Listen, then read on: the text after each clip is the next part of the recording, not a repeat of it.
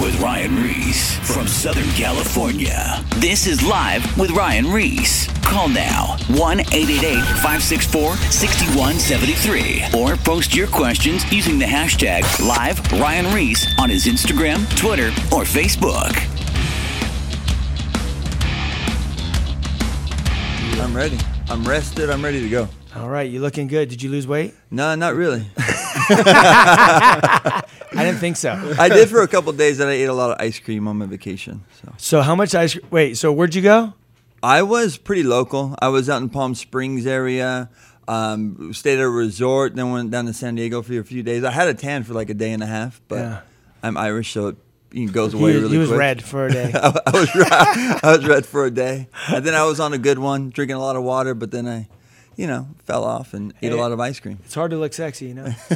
So tonight, I got two of my good friends in studio. Sean McKeon is back, and we got Phil Evans back from Australia once again. And if you guys don't know who he is, I had him on a past show, and we were talking about his testimony. I would highly recommend going back and listening to the show. It was seriously intense and powerful. Just talking about growing up and not having a father that was around. And we know that's a huge subject in this culture. We're living in the fatherless generation, and a lot of you guys could probably relate to it. It was very powerful, so suggest to do that. So thank you for being back. Phil, I thought it would be awesome just to get all three of us in. Yeah. Like-minded people. We got Phil representing Australia, Sydney, Australia. And we got you representing the taco shop. You're the ice cream man, too. You eat way more ice cream than me, that's for sure. Okay, so check this out. I'm going to tell you about my vacation. Well, it wasn't even a vacation. Actually, I went out to Hawaii. I know it sounds like a vacation, but I actually went to Hawaii to pitch the Kill the Noise tour to like 400 people. Leaders, pastors, and the whole conference was about, it was called like Revival, the Word of God, and the Power of the Holy Spirit. Okay. I didn't even know that was the subject till I showed up to the conference. I was like, perfect. I'm going to tell you guys about this worldwide revival we're part of. So we went there, we booked a bunch of schools, and we're going back to Hawaii to tour. But I got to be in Hawaii. So the place I was staying had this bomb ice cream shop. And literally it started off with like, I'm like, yeah, let me get a scoop. And I was like, let me do two. And then I looked at my dad. He's like, hey, I'm going to get two chocolates. So he got two. I got two. And then the next night we stepped it up. I went three. And pretty much I continued to do three. So basically every night ended in the ice cream place. Every single night. But then I started feeling guilty. So I started going to the ice cream shop earlier. So I'd eat the ice cream at night, and then I'd eat the salad, for dinner. But what happened is instead of eating two... like eating a meal and eating two scoops, I would eat three scoops, and then I'd do the salad at the end. Wow, whatever, like forever my mind, to make me sleep well at night, whatever. But then I went to In-N-Out and got a triple animal style. How about animal fries? Animal fries. Oh my! Always. I discovered the joy of. I took him, Austin. I took Phil to get. I was almost called you Austin Carlisle. Yeah, took Phil to get. Very similar. Yeah, exactly. So tonight, I want to talk about kind of just like what God's doing around the world. You recently just got back from a trip. You actually, you're going all the way around the world. Yeah, man. We worked it out last night, Yeah. So tell us about it. You started off in Sydney. Yeah, so I'm in Sydney, Australia, which is pretty far from here. Yeah. Left there, flew over to Kenya, did a week in Kenya. So we've got a church that we work with over there and talking about some church planting stuff and discipleship. I tell you, the church in Africa is thriving, while the church in the West is on decline. So I think... those voices are really significant for us in the West if we're to see churches strengthened. And, tell us what the difference is. Like, I've never been to Africa, Kenya. Yeah, man. What do you see the difference in like the church? Like, what's it like versus from Australia too? Yeah. What's the differences, man? The church. So I'll answer that question with a story. So I went to a young adults event. So there's a church in downtown Nairobi called City Lighters Church. And it's started by a young guy, I don't know, late 20s, early 30s. Yeah. And in a year, it's grown to about 500 people. And everyone will be under 30. Like when I preached there, I'm looking around going, I felt like I'm 33 and I felt like I was, over the hill. Wow. So you boys would be stuffed. Weird. Seniors. But, they got a special section for that. But it was amazing, man. And then that was on the Sunday. And they've got all the influencers, so they got like the Justin Biebers of Kenya and these guys have got millions. That are all going to this church. Yeah, man, getting saved. No way. It's amazing, man. And then on the Tuesday night, I went to their Bible study, and I was meant to speak at that. And it's on this rooftop out in the open in the city, and there would have been 300-400 young adults there for this Bible study. And after about 3 hours, so they started off by reading through a chapter of Ecclesiastes. I think they were doing Ecclesiastes 2.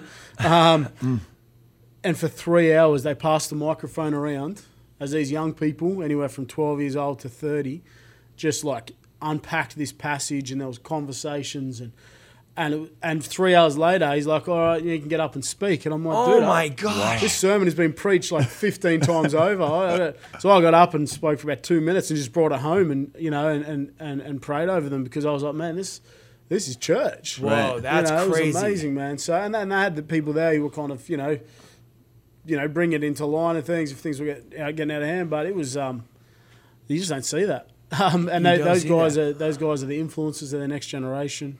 So in that country, is it what's the religion there? Is it more like Muslim as well? No, so it's predominantly Christian. Okay, it's in Kenya now.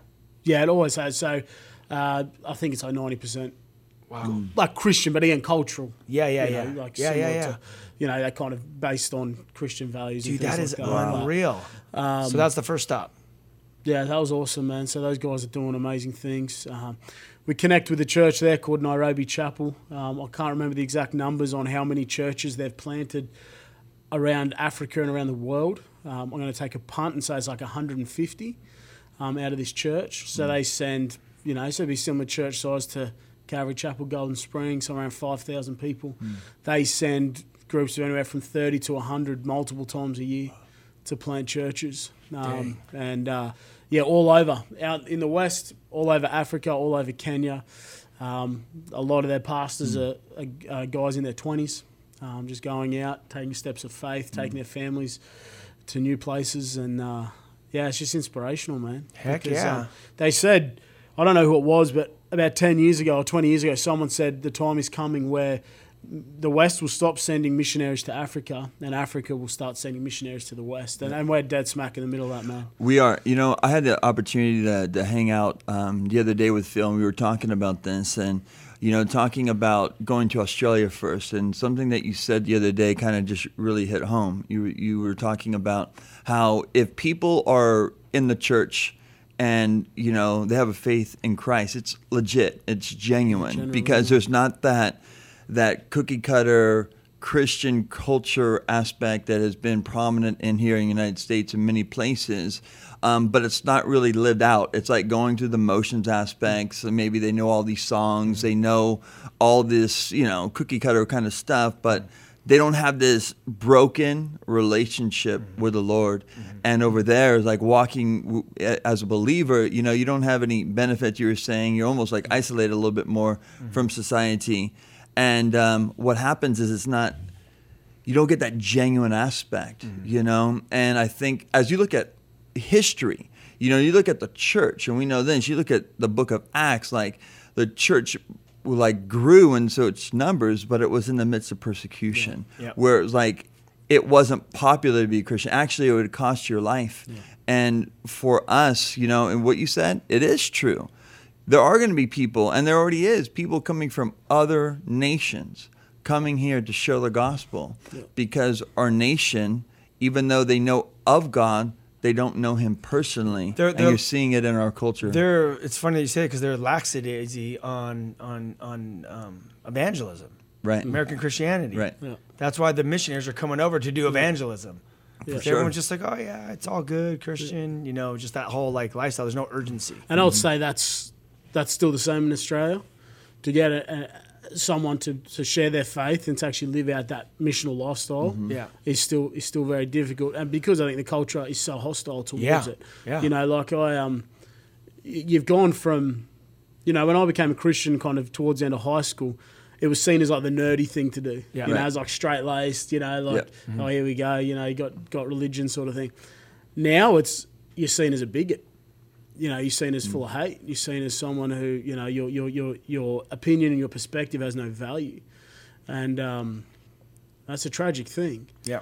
But because of that, people don't want to put themselves out. They don't and so be, I yeah, think we need to see a rejuvenation of people's just passion to say, man, I'll take this thing to the ends of the earth, even if it costs me my life, as Sean was saying, you know. Like, and that's what's going on with Australia. As you give your life to God, that's the difference between American Christianity and, I mean, you have to literally, if you're a Christian in that country, you have a, it's, people are not psyched on you at all. Yeah, that's right. Yeah, so that's amazing. I think that there's differences, and there are similarities as well, because that aspect, you know, we're seeing this in our culture as well. In the United States of America, people are walking with the Lord and have a voice and communicate that it is looked at as a bigot as well, you know, or you're closed-minded or you hate these people, and now Jesus, if you believe in Jesus, actually you hate gays, or you hate these people, or you hate this. And it tries to put you in a box. They're trying to market that, right? They're trying to market it huge because they want to discredit the whole volume of God's word, of his truth. And we're seeing the moral decay in our nation like never before. Like we're seeing it skyrocket in every aspect. You're seeing it more. And we've always talked about it, and we and Ryan, we brought it up multiple times on the show. And it's been a process over time, over the last 50, 60 years. But in the last couple of years, there is just a strong push because things can be so inundated so quickly because of the rapid information that's out there. Man, we're living in some crazy times right now. But for us as believers that are really walking with God, we have to take this time to really be sensitive to God's voice. Just as anybody walking with Lord Strong in Australia or Africa or wherever, like Jesus says to the Samaritan woman, there is coming a time when the true worshiper shall worship in spirit and in truth, not religion, not because religion's not going to reach anybody. Yeah. You know, these do's and don'ts kind of mentality.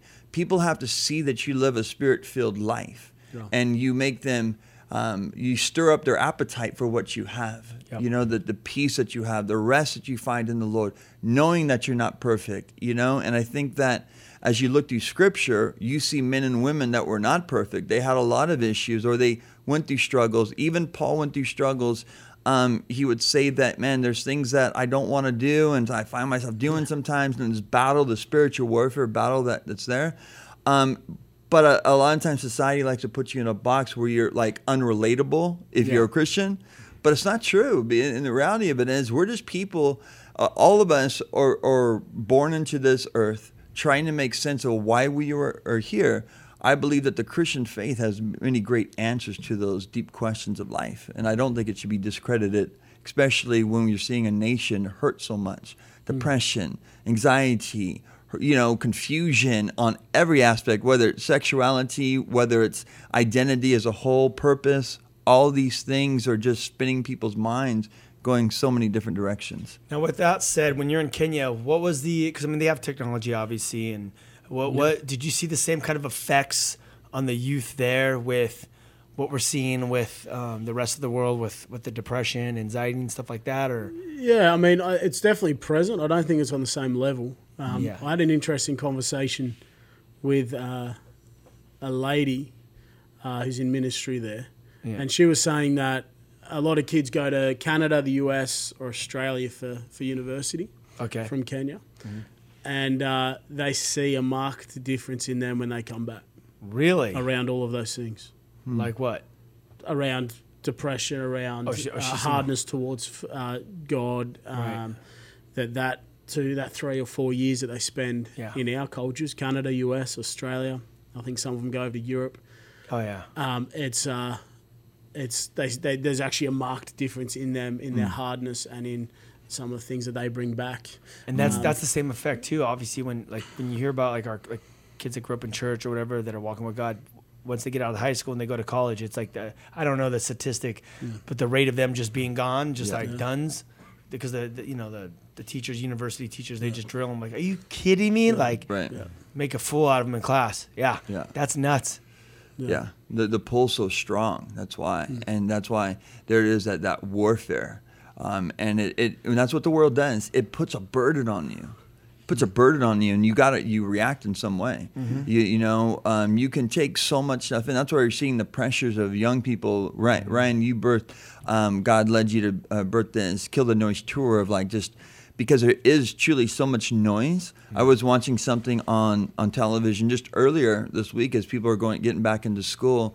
A teacher having these like little pouches that they were like checking in all the kids' phones as they came in, mm-hmm. and they were trying something new for the class. And they've actually seen. What grade is this? I want to say it's high school. Right. And they were turning in their phones just before class or whatever, and they're already seeing improvements in their attention span and everything like that. Yeah. And it is true. I mean, just on a small microscopic level like that. There's going to be they're going to be putting some rules into place with this whole technology thing.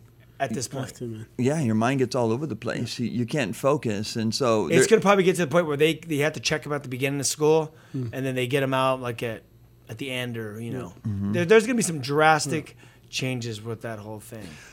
For you, as you've been able to travel and being a pastor in Australia, where's it kind of like stirring your heart in this aspect? Like, what do you see as the big challenges that you're facing right now as you go back home? Where is your burden? What's your burden in your heart right now? Yeah, man. I think in Australia people are, that overwhelming connection that we talk about with Kill the Noise is just so real for people of all ages. Yeah. In Australia, suicide, depression, all those things are all-time high. The same as here. The thing that's really been a burden on my heart is to really see people move from an apathetic, comfortable Christianity to just, like I said to some guys just the other week, I said, like, I would love to see you late for church because you've stopped to be with someone. Yeah. Mm. You know what I mean? Like that sort of thing. It's like, man, like let's not just play church. Let's not just go through the rhythms, go through the processes, but let's actually see. You know, our church is full of amazing, godly people. But if each of them took what they had and took it into their workplace and into their homes, the church would be growing. And the country would be transformed. Yeah, I just think there's Australia's a very comfortable country for most people. You know, it's economically and things, it's a healthy place. It's a relatively safe country. You know, it's ranked one of the safest countries in the world. Like, and it's not until that crisis that people suddenly go, oh, what's going on? But they don't turn to the church anymore. Yeah. They turn to all sorts of different things, And so I just want to see the church become, I can't remember, I think his name's Jerry Cook. I could have that wrong. But he talks about the church as either a field or a force. So the church is a field as it's nice and neat and contained, and people come and they graze and they eat and they get their fill. But the church is a force. Is something where we come together and we're stronger together and we go out, and that's my heart is to see the church as a force that, that breaks down the walls of the church. And when you were traveling on this trip from Kenya, where you went to, what was the next thought? You went to Dubai. You ended up in Dubai. I went to Dubai. Dubai. Did you just throw a pit stop? Airport. I went to Milan as well on my way to New York. I don't know why I went there, but that was just airports. They all look the same. Spent a night in New York City with some friends, and then spent a few days in Indiana. Yeah, how was that? That was good, man. That's, again, people that we've kind of talking church planting with and discipleship. We've done a lot of discipleship in partnership with them. And we've, kind of developed some stuff around relational discipleship as opposed to classes where someone goes for 10 weeks and sits and does a class and gets a tick and then goes on to the next class. It's like, what does it look like to actually equip people to walk one-on-one with someone and not just at a leadership level, but actually equip our people. Our heart and our hope is that within by the end of next year, 2020, by the end of this 3-year vision, that we would have seen everyone in our church engage in a one-on-one discipleship relationship, either as the person discipling or as someone who's kind of coming to hear and glean. So that's what that was about. And then I was over in Ohio, where I've spent a fair bit of time over the years working in the prison system. So my friends Pat and Sarah Davis over there, and hopefully get the Whosoever's connected in. They're doing some stuff in juvies and stuff. I'd love to get you out there, man. Yeah. Do the Kill the Noise. But they've just started a church called The Fringe, which is all for just people on the fringe. They got, I spoke at their church. I was at their recovery program they have, and it's people from the streets. It's people just coming out of jail. It's an amazing thing. They've set up an art. So they've got a cafe with it. It's like an art gallery, street art. Just a beautiful expression of and that's the church.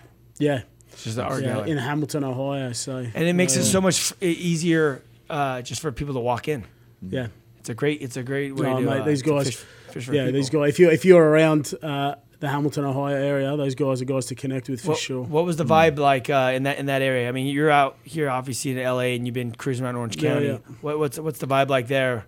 In Ohio, in Hamilton, it's very different. Yeah. It's a lot lower socioeconomic, particularly where we were. I think the city of Hamilton has gone through a lot of hardship over the years. It's the ground zero of the heroin epidemic in America. So there's more like people, fentanyl and all that? Yeah, there's more people per capita there than anywhere else. There's a massive housing crisis. So it's the front line, man, of the the poorer side of society. Dude.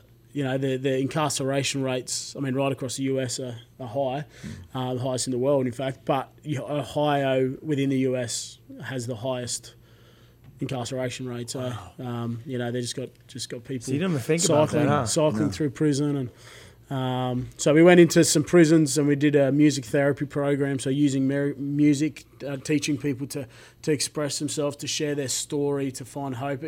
Some of them are lifers, some of them are getting out, sooner rather than later. But for all of them, it's like music, as we all know, is such a it breaks down all barriers, and there's so much powerful imagery in music that can really help restore and point people to hope and ultimately to Jesus.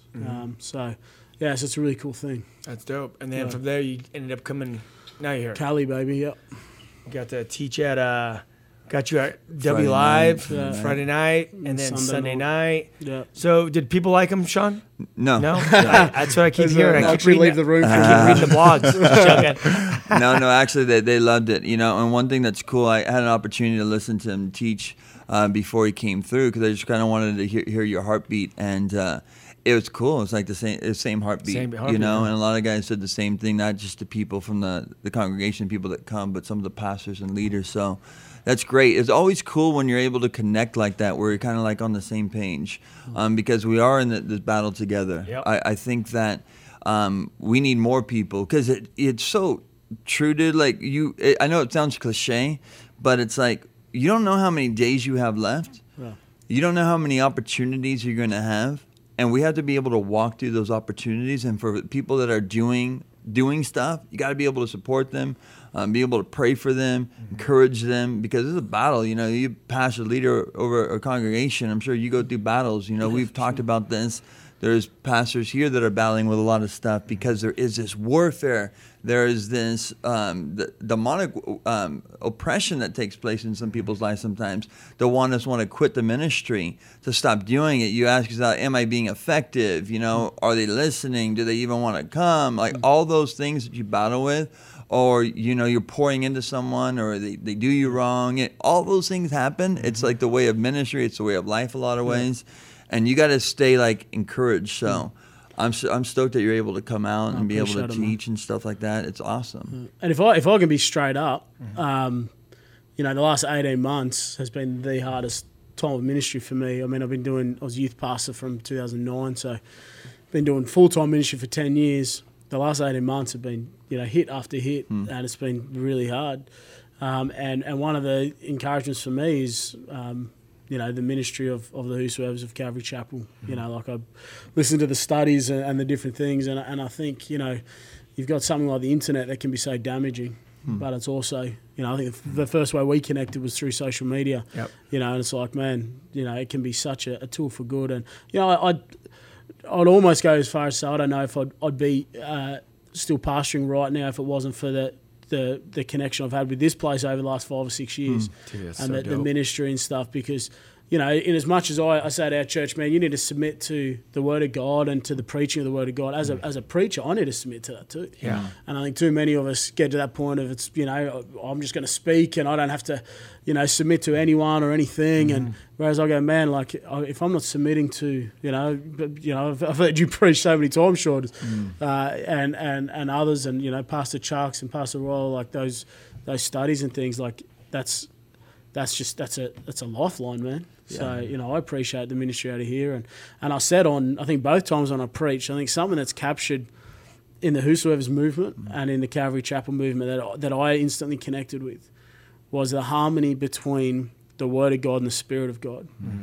I think too many movements have one or the other. Yeah. Mm-hmm. Yeah. And they go after, you know, the signs and wonders, and it becomes this crazy thing, or people just becomes this intellectual exercise, right. just trying to know the Word of God, and it's intellectual. Whereas what I've always just loved from when I heard about Calvary Chapel through the Whosoever's, probably 2010. It was like the first time I'd ever. Yeah. But since then, it's been, man, and it's not balance, because when we talk about balance, we're talking about getting rid of something in order to promote something else.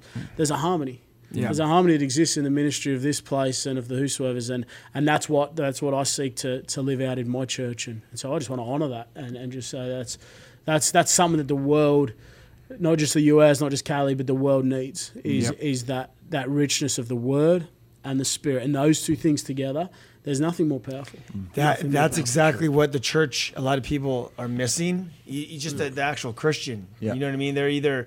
You know, we've had friends on both sides. You know, they're just going after all the signs and wonders. Yeah. But there's never any growth. They're just like, oh, let's go here to see the signs and wonders, and then you have the other ones that are like scared of God doing miracles. But if He's the same yesterday, today, and forever, He's told us to go out and pray for people to heal them that are sick and cast out demons. The people that you look around with this whole mental health thing that's going on. I mean, there's a lot of demonic stuff going on here. I mean, I was just watching this guy that just went to the last guy that did the shot up the Walmart or whatever. He's inside his cell writing about, you know, Lucifer's steal, kill, and destroy. He's writing all this crazy stuff. But the guy's clearly a devil worshiper, and this is why Jesus has called us to do this stuff. And this is what makes the Christian life exciting.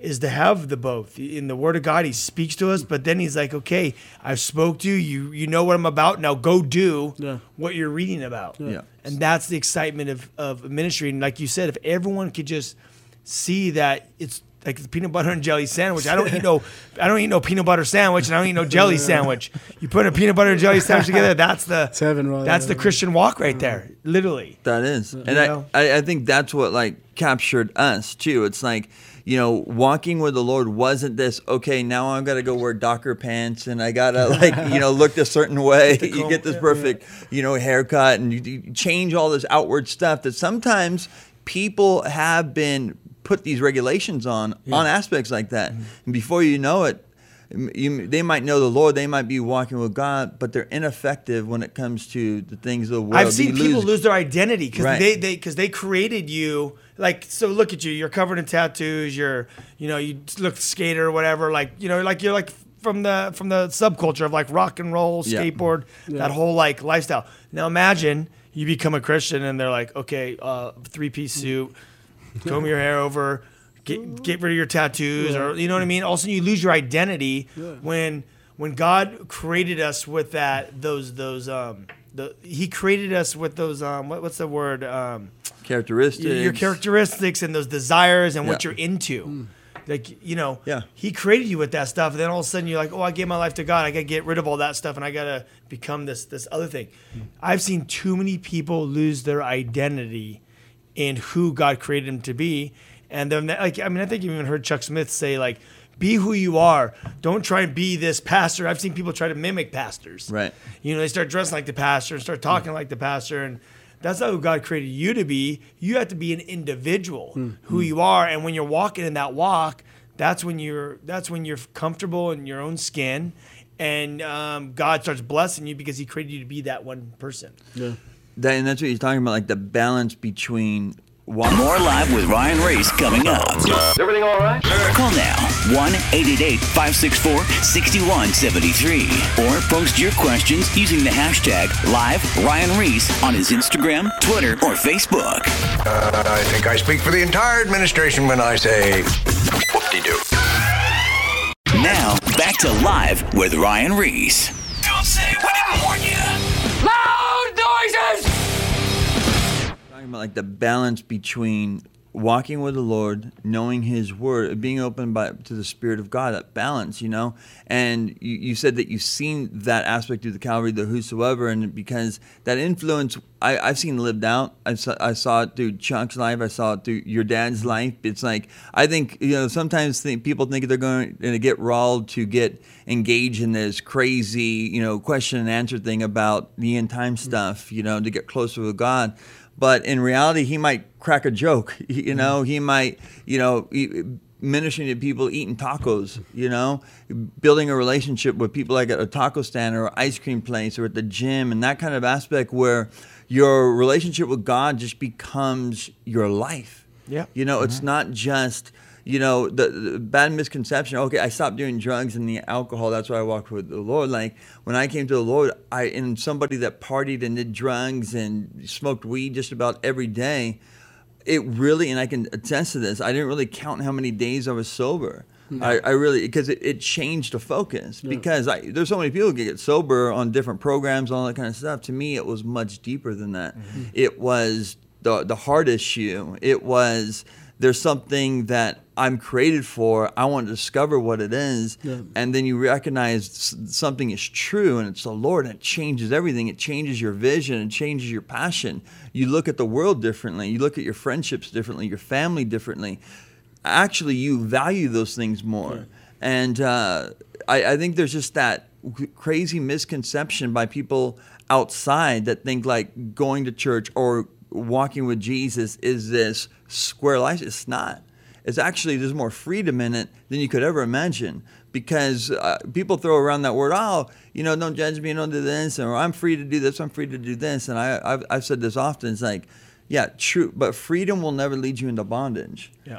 And things of your lifestyle have led you into bondage. Just do a little bit of inventory in your life, and you'll see that the things of this life, world, drugs, alcohol, sex, and all those things that get out of control, out of the will of God, they destroy your life and they bring you into bondage. And the only way to escape it, the only way to have freedom and liberty is to be walking with Christ. Yeah. And it's an exciting life. It's not a boring life. Mm-hmm. You have anything else you want to say about that? Yeah, man. I mean, I think I talked about it last time I was here, but so often the Christian life can be about trying harder and, you know, strive. I think I can. But God teaches us, He actually wants us to love differently. Mm. And when we learn to love differently, our affections are somewhere else. You know, our affections aren't for the things that we once found peace in or found, you know, our identity in. They're in God, and they're in the things that He delights in. Mm. And that's why it says He'll give us the desires of our heart. Mm. Not because He's just a genie that's going to give us whatever we want, but because when we are truly transformed by Him, the desires of our heart are actually reflecting His heart. So we learn to pray the very things that He desires and yearns for and, you know, is passionate about. And none of that will happen, listeners, unless you actually get into the Word of God. We always stress the Word of God so much. I know, like, you know, when I wasn't a Christian, you know, you look at the Bible, you're the book, you know, the Bible, like bunch of words on the page. No, but honestly, dude, this is like the life. This is His voice. Yeah. You read this and things start changing. As we were talking about, the Word of God is His voice, and then you have the power of the Holy Spirit in us. And between those two things operating in your life, that's where life gets exciting. Yeah. I mean, if I just read the Bible all day long and had no power of the Holy Spirit in my life, I mean, it'd be very, you know, it'd be nice, but it wouldn't. The power, you need the power. Right. That's what shifts the atmosphere. That's what changes things. That's when God speaks to you, and you know, and He leads you and guides you in your life. It's just it's a must. There's nothing like being used by God. There's nothing like it. It's like you can't explain it. That's like when people come to faith in the Lord, they're always encouraged to do a couple things. Pray, right? That's communication with God. God wants to speak to you. You want to build a relationship with anybody, you have to communicate with them. And God desires you to pray, where you can pour your heart out to the Lord. Lord, I'm having a bad day. Like, I'm stressed out. Lord, help me. Or you're battling with your wife or your husband or your children, or, you know, multiple things. Did you say children? Yeah. Oh, I pray all the time. you have multiple decisions you have to make. Prayer, the Word of God, as Ryan just said. Yeah. The Word of God is important. Why? Direction, guidance, encouragement, conviction, all those things that the Word does. Also, going to a church that teaches the Word. The Bible says, don't forsake the assembly of the brethren together. Why? You're able to be... we have to be a part of the body of Christ because you'll see growth. There's a purpose of the church. But also, they also encourage you. But this is the one that's the most neglected, to share your faith. And sharing your faith doesn't just mean preaching the gospel on a street corner. It is living out your faith. It's being used by God. It's about the gifts of the Holy Spirit working through you. Mm-hmm. And for me, in my life, those have been those moments where it's like, it just gives me a burst of energy, of excitement. The first time I ever spoke in front of people when I was nervous, and you see God go before you. The first funeral I ever did was for one of our good friends, younger brother that died of a heroin overdose when he was 21 years old. And this, because he was the younger brother, you had his older brother and then our friends. And so there was thousands of people here. And I remember the week before it happened, I wasn't a pastor at the time. I was just doing stuff here in the ministry, and Dale and Raul told me to do the service. I've never done a funeral, you know? And I'm not really that much of an emotional person, but when I would speak about this kid, because I dealt with him a lot towards the end before he passed away, I'd get choked up, and I'm thinking, like, how am I going to be able to do this service? Yeah. And all these people I grew up with, like... And I just remember the night before, just staying at home, kind of reading, praying. The day of, seeing all these people coming. I mean, tons. And I'm in the back hallway, and I'm pacing, I'm praying. And I'll never forget, as I went up to the pulpit to speak, this clarity, this boldness, like God's word just connecting and just hitting the hearts of the people. And the connection with the people was nothing like I've experienced after, but at that moment in my life, it was like, you know, God anointed you to be able to teach, to proclaim God's word, to communicate to people. And there's so many people that out there right now, they don't know what their gifts are. You know, it might not be pastoring and teaching. It might be another aspect. It might be the gift of tongues. It might be the interpretation of tongues. It might be some of these other gifts that when you don't experience like God's Spirit moving in your life, you're going to be living this boring life. You're only going to be doing like the base of stuff and not really experiencing the goodness and the power of God. And once you start experiencing that stuff, it just gets exciting. Yeah. You just want more and more. You know, you just, when you experience God just operating in your life, you just want to go deeper and deeper, but you just got to get in that zone. Mm. And you said before that young guy who did the shooting in Texas was writing Kill, Steal, and Destroy. Yeah. But that's not the end of the story, you know. Like it's Jesus says in John 10:10, the thief has come to kill, steal, and destroy. But I have come to give you life and life to the full. Like this isn't meant to be settling down. Like this is leveling up. You know, like it's not about conforming to like you say what we dress, whatever. It's actually about you know an invitation to create something that in our own strength we could never even begin to imagine, man. Like I'm sitting here in California with you guys. Like if I was still a chump kid, you know, just doing whatever for whatever I'll read, I wouldn't be here. I wouldn't be doing this stuff. No, we wouldn't be here either. That's right. That's it. But like this is, you know, it's a manifesto of creativity. Yeah. You know, you get to actually you're unleashed into something that in our own strength is just totally beyond anything we can imagine. Our lives now absolutely astound people. Mm-hmm. People should see a marked difference because we follow Jesus. They should see a marked difference because when we are in culture, and we've got to be in culture, the people look and they go, man, there's something up with this guy. There's something different. You know, Peter and John later on, when they were dragged before the leaders, you know, these guys, they could tell that they'd been with Jesus. Mm. Yeah. You know, like there's something about them. And these dudes weren't looking to encourage them or anything. They wanted to jack them up. But they go, man, we can see that they've been with Jesus. Mm-hmm. And that's how it should be, man, that people go, and I've had mates say it, like I had a good friend who went to high school with say, you know, I never believed in God. Because of you, I believe in God. I'm not ready to follow him. But he believes. But because of what I see in your life, there's no doubt for him now that there's a God. Yeah. Now he's still doing the party life and wanting to do his own thing. And but that's the testimony. Yep. But it's like, man, that's I can only do that much. You know, it's God who does the rest. And, you know, he's got to come to a place, as I did, where you go, man, I've got to stop blaming people and stop making excuses and actually recognise that I'm jacked up and I'm broken and I'm in need of a saviour. And that's what repentance is, and, you know. He's got to come to that place. And that's more relatable, too, even with your friend. Yeah. You know, because you're like, you know, like me and you, and I know we all, hey, dude, like, I'm not perfect. No. I got to figure it out. That's why I need Jesus Christ. He's changing my life. And that's what's the beauty of it. That's what's attractive. Is that's the attractive of the message, that he died on the cross for our sins, he forgives us, we're all works in progress. Yeah. That makes the relationship with Christ so much more attractive to. It's not religion, and it's relatable. Like, yeah, I messed up, and I need to figure things out. And, well, if he can do it, I can do it. You know what I mean? It's not this rigid, like, a bunch of rules and regulations. Yeah. That actually gets rid of the whole rules and regulations right there. I messed up. I don't got to figure it out. Yeah. I'm trying to get it together myself, you know? Yeah, you know, one thing you said earlier, and I've been thinking about the last, like, 20 minutes or whatever, and you saying how, like, this ministry has impacted you, whether, you know, watching through teaching, watching through Ryan teach and myself and different stuff. And on the back end, like us here, you know, we're just battling with our day in and day out lives. So you guys don't realize there might be some days, man, I just feel like driving my car and just bouncing for like, you know, some hours, or had an argument, or just a bad day, or just a stressed out day. And like, you might be battling like us have at different times. You're like, dude, this is too hard or whatever. But you stood by faith and you go, you teach, and you try to stay faithful to your call, and it's used as a blessing to other people other than the other side of the world. To me, that's like it's a trip to me because it's what Ryan was just saying right now. We're not perfect. We have battles in our lives, you know. It's always continue looking at yourself, you know. I'm very mindful, and I think that I'm very mindful of who I was. You look at your own inadequacies, you know, you're not a speaker, you weren't good in school, you failed in a lot of these different things at different aspects of your life. You know, there's warfare that's added on to that.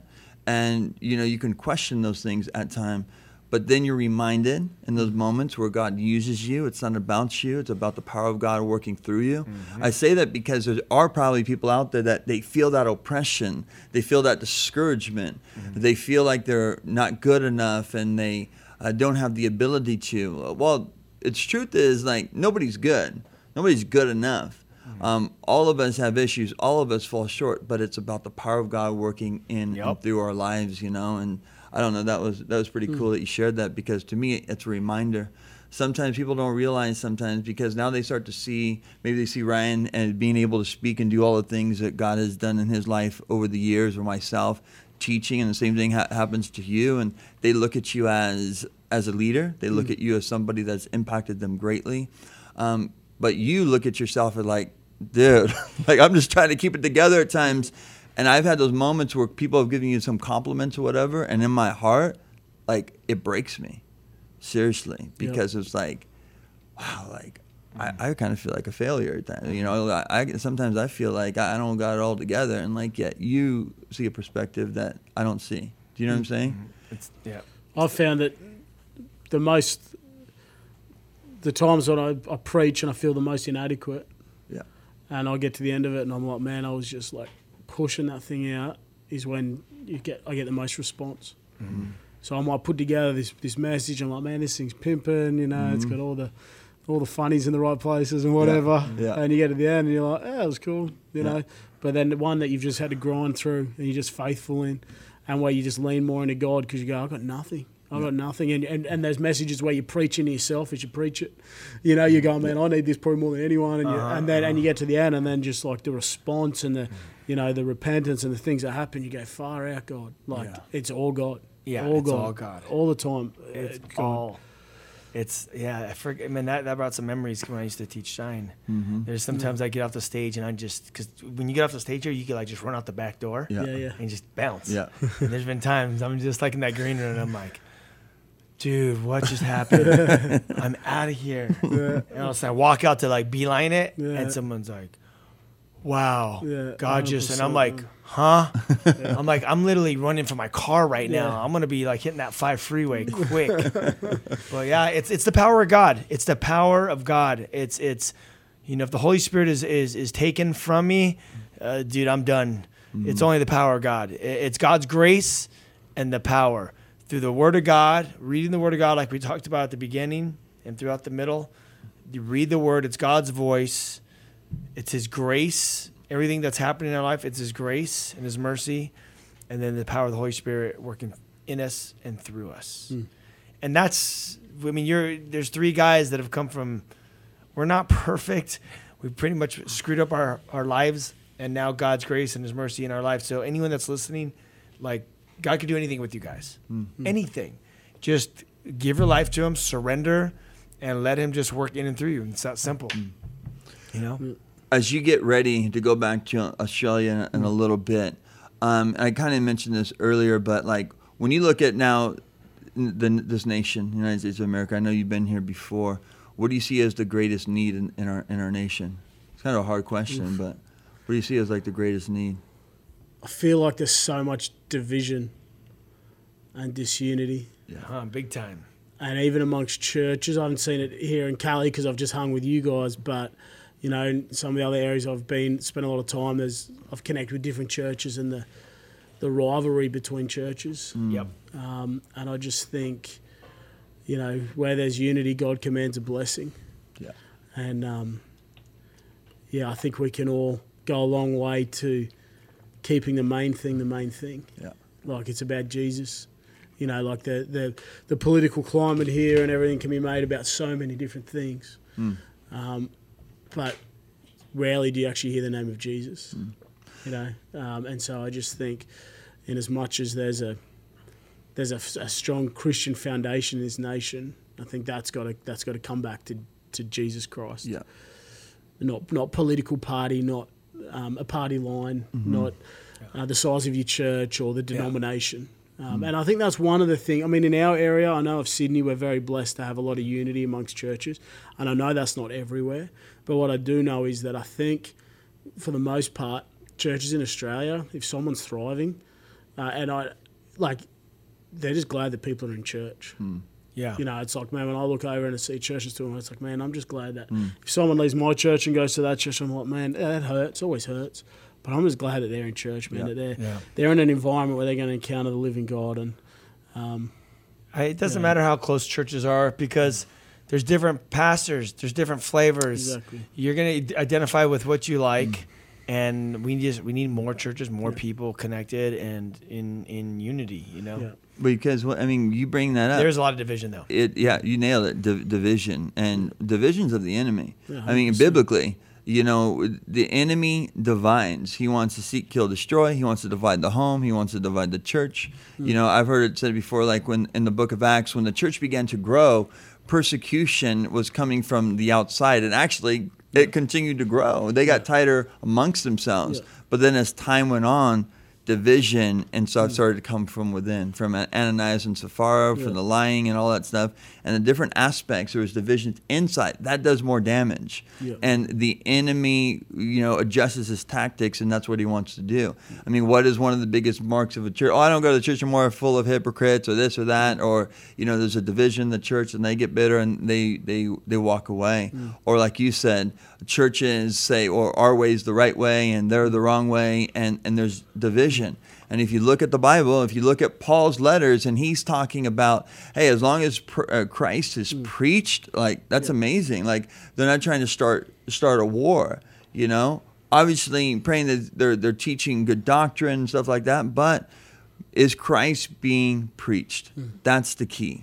And I think that heartbeat, you need to continue to have. So that's amazing. Like, being encouraged by other churches, what God's doing in those ministries, God will bless that, because you recognize, you know, they don't need to come hear me. They need the Lord. Yeah. And if they are having a relationship with the Lord in this church or that church or whatever, that's important. But God, He brings the increase. Yep. You know what I mean? No striving. He brings, if He wants your church to be a mega church, it'll be a mega church. If He wants your church to be three people, it'll be three people. Yeah. It's He's the one that does it, you know. And even they reckon that from 50, a church of 50 people, you have almost 100% participation in ministry and in tithing and things like that. You go to 100 people, you got 50%. you got the same 50. When you go to 500 people, you have somewhere between 50 to 100. So it's like, we want big churches, but like, Jesus ran with 12 dudes, man. And he had the 72 and he had the, but he ran each day with 12 dudes. 12 dudes, yeah. And I just think, yeah, that's, if our goal is big church, they're good, they have their place and they're, you know, but that's not, that should never be our goal. Our goal should be to be a true representation of Jesus Christ.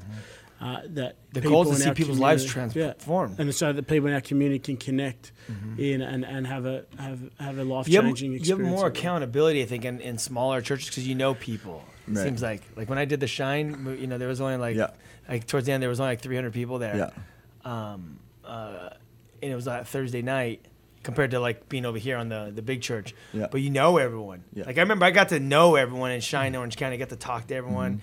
I heard all the stories, what was going on. It's like every week I had this relationship with the whole church, and it was cool. But then when you get to the bigger churches, it just turns into, you know, so you get lost in so many people. Yeah. Well, that's why people could come in and out.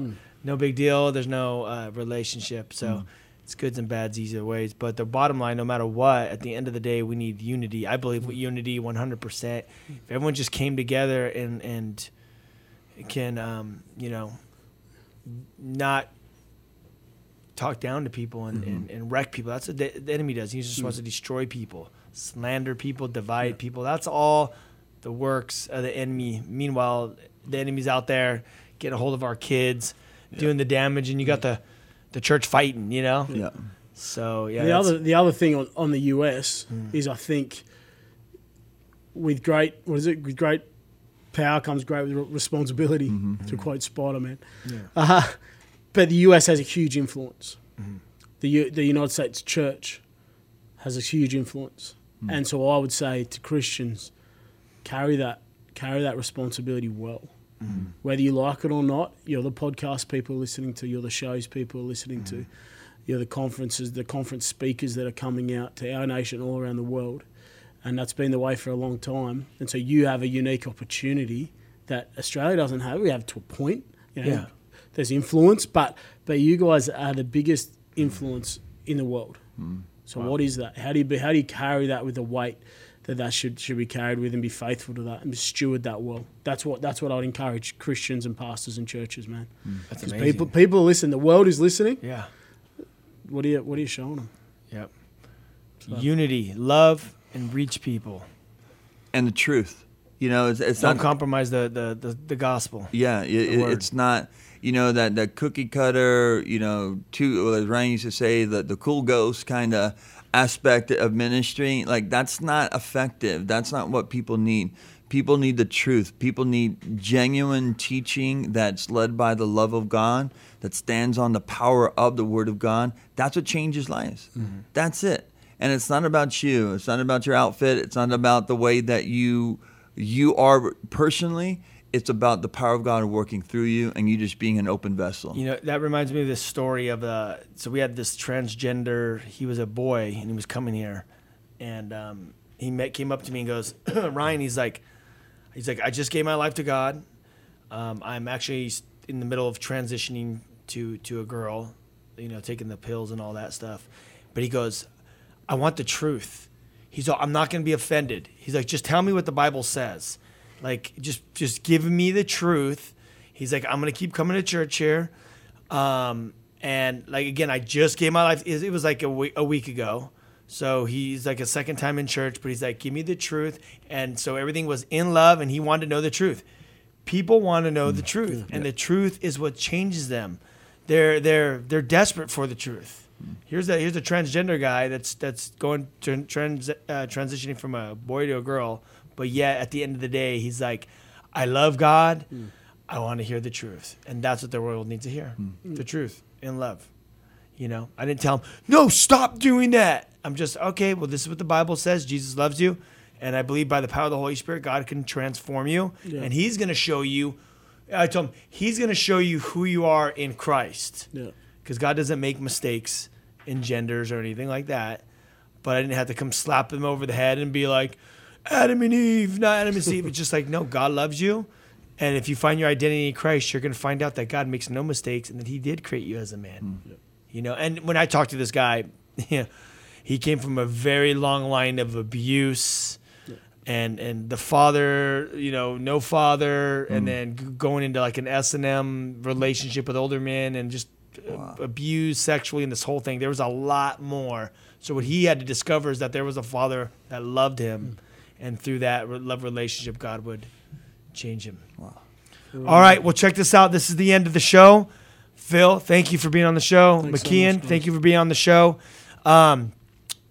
People, listeners, don't forget to go to thewhosoevers.com. We have amazing product. When you purchase it, it funds our high school tours. Download the app. We have all the past radio shows and cool testimonies. The Gospel of John's up there, the whole thing. It's free. We love you guys, and we'll talk to you guys next Saturday night. Peace.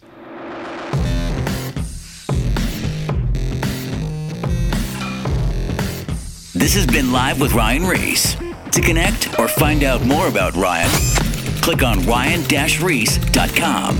Check us out next Saturday at 9 p.m. for Live with Ryan Reese.